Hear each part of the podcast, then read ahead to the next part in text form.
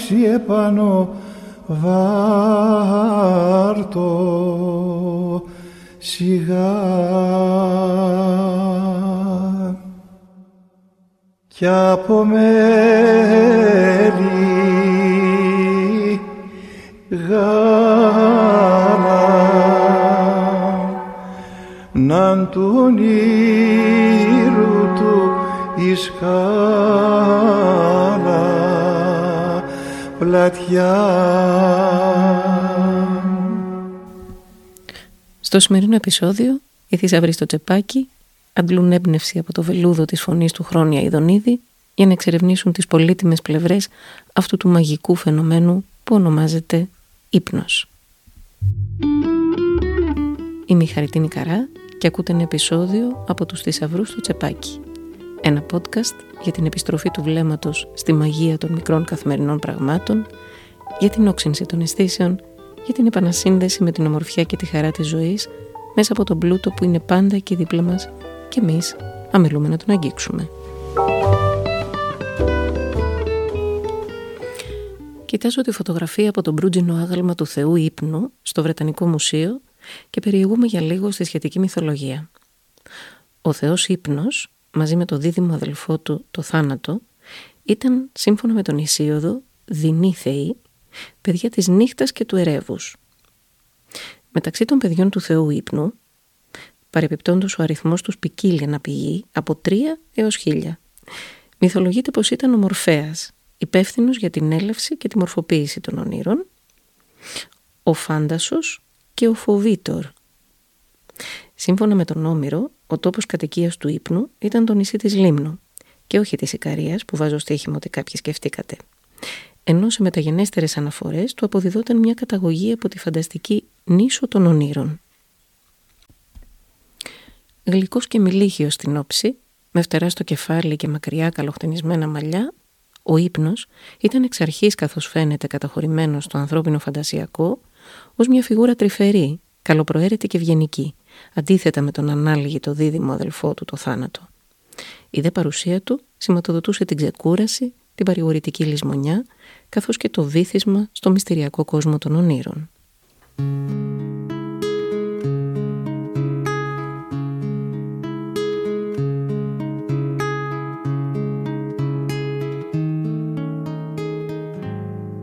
Se essa rua, se essa rua fosse minha, eu mandava, eu mandava ladrilhar com pedrinhas, com pedrinhas de brilhante para o meu, para o meu amor passar. Nessa rua, nessa tem um bosque que se chama, que se chama solidão. Dentro dele, dentro dele mora um anjo que roubou, que roubou meu coração. Σήμερα, τόσα εκατοντάδες χρόνια μετά, η επιστήμη έχει ανακαλύψει πολλά και ενδιαφέροντα για το φαινόμενο του ύπνου, που στην πραγματικότητα επιβεβαιώνουν με έναν τρόπο όλες εκείνες τις μυθικές ιδιότητες που του έδιναν οι αρχαίοι Έλληνες. Εντάξει, με μια βασική διαφορά. Τις λέξεις και την οικαστική και αφηγηματική τους αισθητική. Διότι άλλο φοβύτερο και φάντασος και άλλο ανακατανομή λογικού προμετωπιαίου φλίου. Να τα λέμε και αυτά. Θέλω λοιπόν να μοιραστώ μαζί σας μερικά από αυτά τα ευρήματα, έτσι όπως τα διάλεξα από το βιβλίο «Τα μυστικά του ύπνου» του Μάθιου Βόκερ. Χωρίς καμία εξαίρεση, όλα τα είδη του ζωικού βασιλείου που έχουν μελετηθεί μέχρι σήμερα κοιμούνται ή βιώνουν κάτι που μοιάζει πολύ με τον ύπνο. Σε αυτό συμπεριλαμβάνονται τα έντομα όπως οι μύγες, οι μέλισσες, οι κατσαρίδες και οι σκορπιοί. Τα ψάρια, από τα μικρότερα ως τους καρχαρίες, τα αμφίβια όπως οι βάτραχοι και τα αρπετά, όπως οι χελώνες, οι δράκοι του κομμόντο και οι χαμελέοντες. Όλα κοιμούνται κανονικά, διότι ο ύπνος είναι μια πανάρχια υπόθεση. Εμφανίστηκε στον πλανήτη μαζί με τις πρώτες μορφές ζωής και συνεχίζει αενάως ως παγκόσμιο φαινόμενο. Θέλω να κάνω εδώ μια μικρή παρένθεση για κάτι ασύλληπτο που διαβάζω για τα δελφίνια και τις φάλινες. Είναι πλάσματα στα οποία το μισό ημισφαίριο κοιμάται, καθώς το άλλο μισό παραμένει σε εγρήγορση για να μπορεί να υποστηρίζει την κίνηση που είναι άκρο σημαντική στο θαλάσσιο περιβάλλον. Κλείνει η παρένθεση. Τώρα, κάθε φορά που κοιμόμαστε, λαμβάνει χώρα στον εγκέφαλό μας μια απίστευτα πολύπλοκη ηλεκτρο, νεύρο, βιοχημική διαδικασία, η οποία μπορεί με να μοιάζει με το θάνατο ως προς το κομμάτι της σωματικής παράλυσης και της απώλειας συνείδησης, όμως είναι αδιανόητα πιο συνδεδεμένη με τη ζωή και τη συνέχεια της από όσο φαντάζεστε. Αρκεί να κοιτάξετε μερικούς πίνακες ζωγραφικής με κοιμόμενα πρόσωπα για να βεβαιωθείτε. Το αγόρι που κοιμάται, του Ολλανδού Βάδερος Μόλ, έχει γύρει απαλά το κεφάλι του με τις χρυσαφένιες μπούκλες στο τραπέζι και τα μάγουλά του σχεδόν αναδύουν μια ολοζώντανη ρόδινη λάμψη ενώ το ίδιο ροδοκόκκινο είναι το πανέμορφο πρόσωπο της νεαρής Ορτάνς του Πολσεζάν που έχει αποκοιμηθεί θυλάζοντας το μωρό τους. Σε ύπνε, έχεις δουλειά, πάρ' τη ψυχή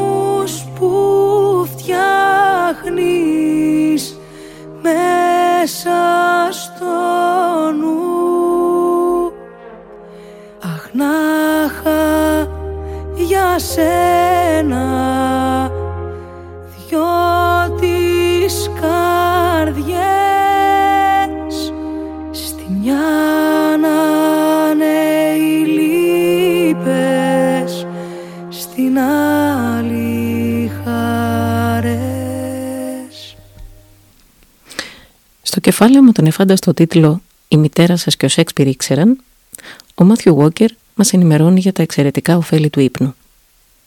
Ανανεώνει την ικανότητά μας να μαθαίνουμε, δημιουργώντας χώρο για νέες μνήμες. Και ξέρετε πώς το κάνει αυτό; Μέσα από σύντομες αλλά ισχυρές εκρήξεις, ο ναι, ηλεκτρικής δραστηριότητας, τις υπνικές ατράκτους, οι οποίες λαμβάνουν χώρα κατά το ελαφρύ δεύτερο στάδιο του non-REM ύπνου. Όσο περισσότερες υπνικές άτρακτοι, τόσο μεγαλύτερος ο βαθμός αποκατάστασης της ικανότητάς μας να μαθαίνουμε όταν ξυπνάμε.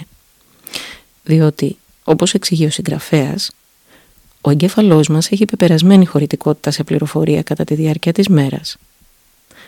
Ο ύπνος όμως διασφαλίζει ένα είδος ανασυγκρότησης δίσκων, όπου αφού ξυπνάμε έχει κατά κάποιο τρόπο αδειάσει ο σκληρός μας δίσκος και είναι έτοιμος για καταχώρηση νέας πληροφορίας. Αν έχετε παρατηρήσει ότι το πρωί που ξυπνάτε θυμάστε ακόμα και εκείνα που νομίζατε ότι έχετε ξεχάσει, αυτό συμβαίνει διότι η μαγική διαδικασία του βαθέως non-REM ύπνου έχει φροντίσει ώστε να αποθηκεύσει αποτελεσματικά και να εδραιώσει ένα μεγάλο μέρος από τις πληροφορίες που πρόσφατα αποκτήσατε, προκαλώντας ουσιαστικά ένα είδος ανοσίας ενάντια στη λύθη. Καθώς ταυτόχρονα μας βοηθά να συγκρατήσουμε ό,τι χρειαζόμαστε, αλλά όχι ό,τι μας είναι περιττό. Το καλύτερο ενισχύει το ανοσοποιητικό σύστημα, προστατεύει την καρδιά και το μεταβολισμό, διασφαλίζει μια σταθερή ισορροπία για χιλιάδες γονίδια, αποτρέποντας την εμφάνιση σοβαρών ασθενειών μας ομορφαίνει. Τα έλεγαν καλά οι γιαγιάδες μας, ναι. Και βέβαια συνεισφέρει στην καλύτερη σεξουαλική ζωή αφού ανεβάζει τη λίμπιντο. There is something on your mind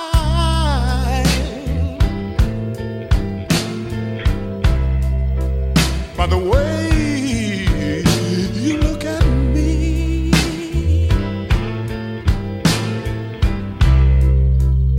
is something on your mind, honey. By the way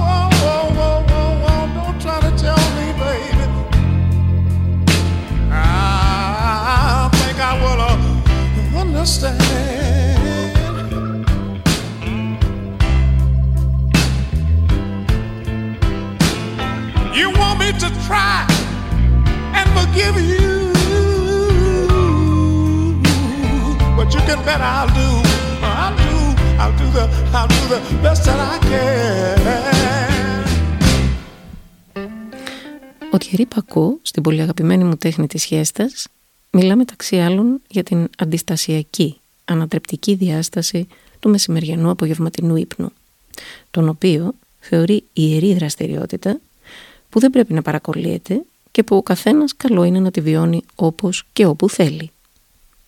Λέει λοιπόν πως μέσα στις συνθήκες της σύγχρονης ζωής και εργασίας που επιβάλλουν όλο και πιο εντατικούς ρυθμούς ανάπτυξης και παραγωγικότητας, εμείς μπορούμε να αποπειραθούμε ένα μικρό αντάρτικο. Μπορούμε να ασκηθούμε στο να αφινόμαστε κάθε μεσημέρι σε μια απολαυστική σιέστα. Έξω από τον έλεγχο του ρολογιού. Επανιδιοποιούμενοι το δικό μας χρόνο, τον απόλυτο προσωπικό μας ρυθμό. Γράφει χαρακτηριστικά. Μάχομαι υπέρ της συμφιλίωσης του ανθρώπου με τους ρυθμούς του, του ανθρώπου με τις χρονικότητές του. Η λέξη ελευθερία δεν έχει νόημα παρά μόνο αν υπάρχει έλεγχος του καθενός στο χρόνο του. Η ελεύθερη διάθεση του χρόνου του είναι η εγγύηση της αυτονομίας του. Αυτή η εξατομίκευση του χρόνου δεν σημαίνει έλλειψη πολιτικής συνείδησης, άρνηση σεβασμού των κανόνων που όλη η ζωή μέσα στην κοινωνία υπαγορεύει, περιφρόνηση του άλλου ή αναδίπλωση στις ατομικές μικροανέσεις, μα αντίθετα δηλώνει τη θέληση να είναι κανείς συμβατός με το χρόνο του, με σκοπό να διασφαλίζει την παρουσία του στον κόσμο μαζί και μέσω των άλλων. A candy colored clown they call the Sandman tiptoes to my room every night. And just to sprinkle stardust and to whisper, Go to sleep, everything is alright. I close my eyes, then I drift away into the magic night. I softly say a silent prayer like dreamers do. Then I fall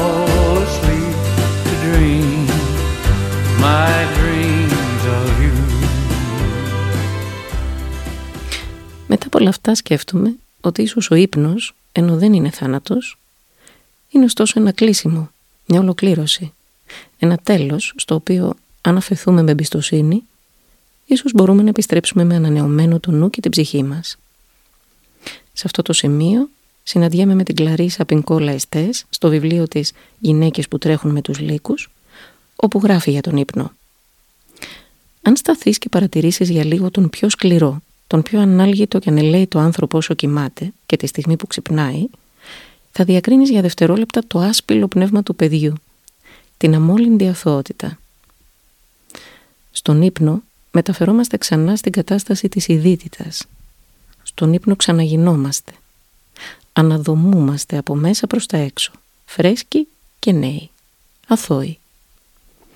Και λίγο πιο κάτω λέει Η επιστροφή στην επαγρυπνούσα αθωότητα δεν είναι σαν να μετακινούμε ένα σωρό τούβλα από εδώ πιο εκεί. Δεν είναι τέτοιου είδους ο μόχθος της.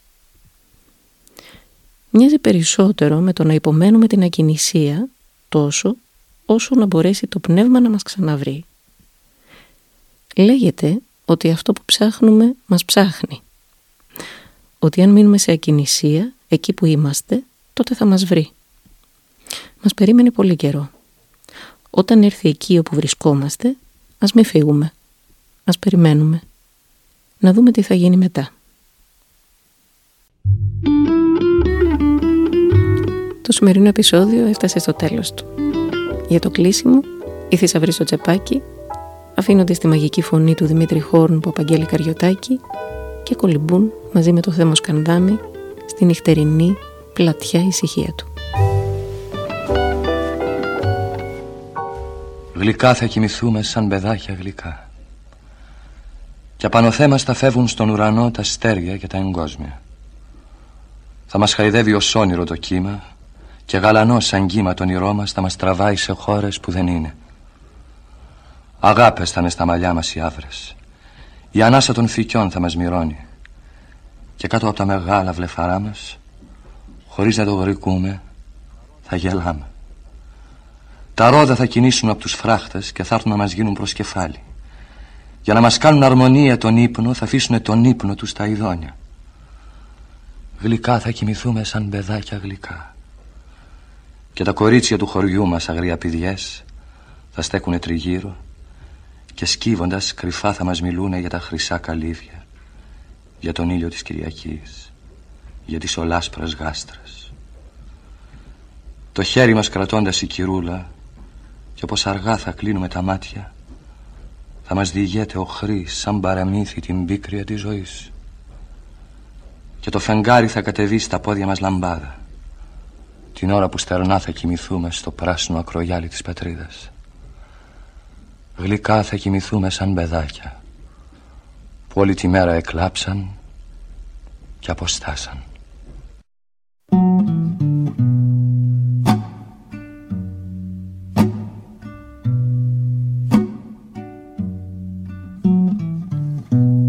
πλατιά ησυχία κολυμπώ.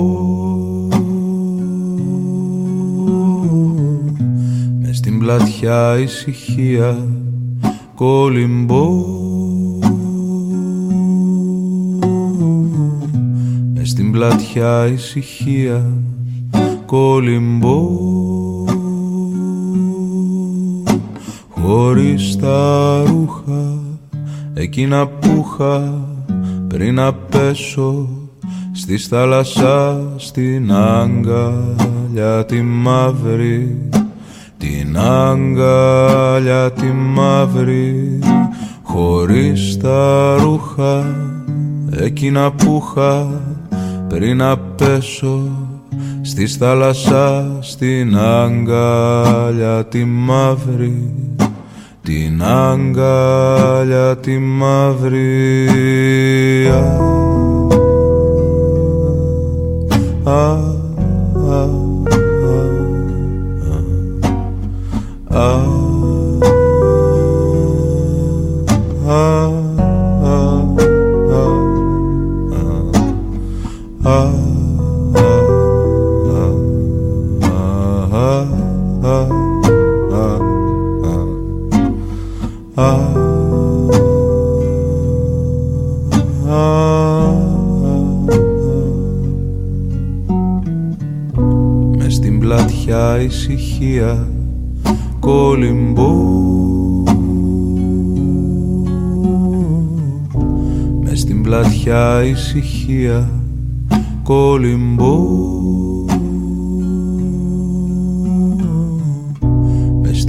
στην πλατιά ησυχία κολυμπώ